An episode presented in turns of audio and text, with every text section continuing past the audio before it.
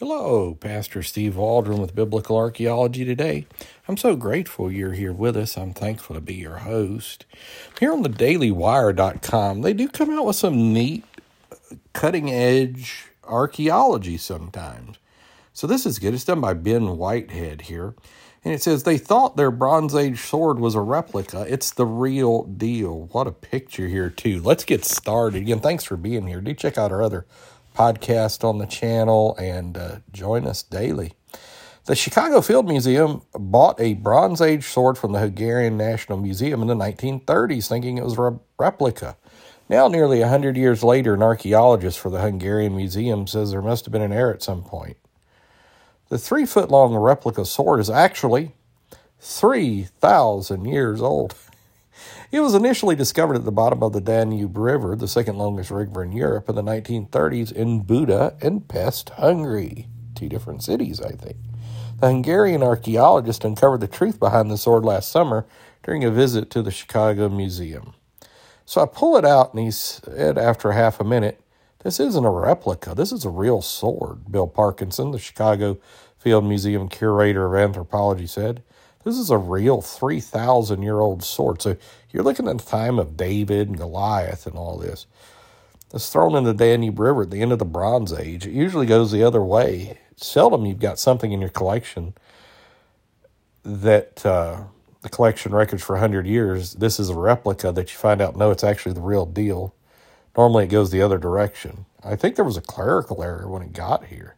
Somebody just wrote it down wrong. So, I mean, isn't that just really ultra cool?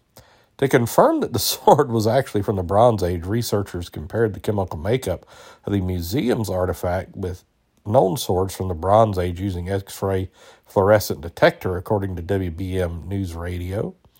That's two B's, WBBM. The testing showed that the comparison produced nearly identical makeups of bronze, tins, and copper. During the Bronze Age, which lasted from approximately 3300 BC to 1200 BC, throwing swords in the rivers was commonplace as a way to celebrate treaties, Parkinson says.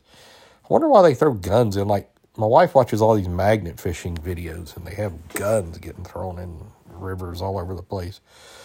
This tradition helps explain why swords from the Bronze Age are often found at the bottoms of rivers. Must have made a lot of treaties. Metal weapons and tools were first used in the Bronze Age, replacing stone, according to History.com. Discovery made while preparing for the museum's upcoming exhibit, The First Kings of Europe.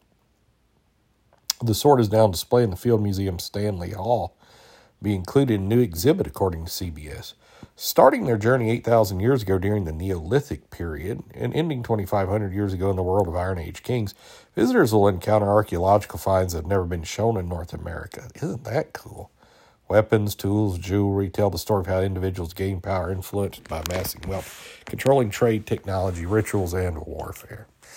So you never know. And this really just buttresses the fact, you know, when the Bible talks about them using swords and I mean, the intricacy of this sword is absolutely stunning. The like painting on here, and then also the uh, carvings.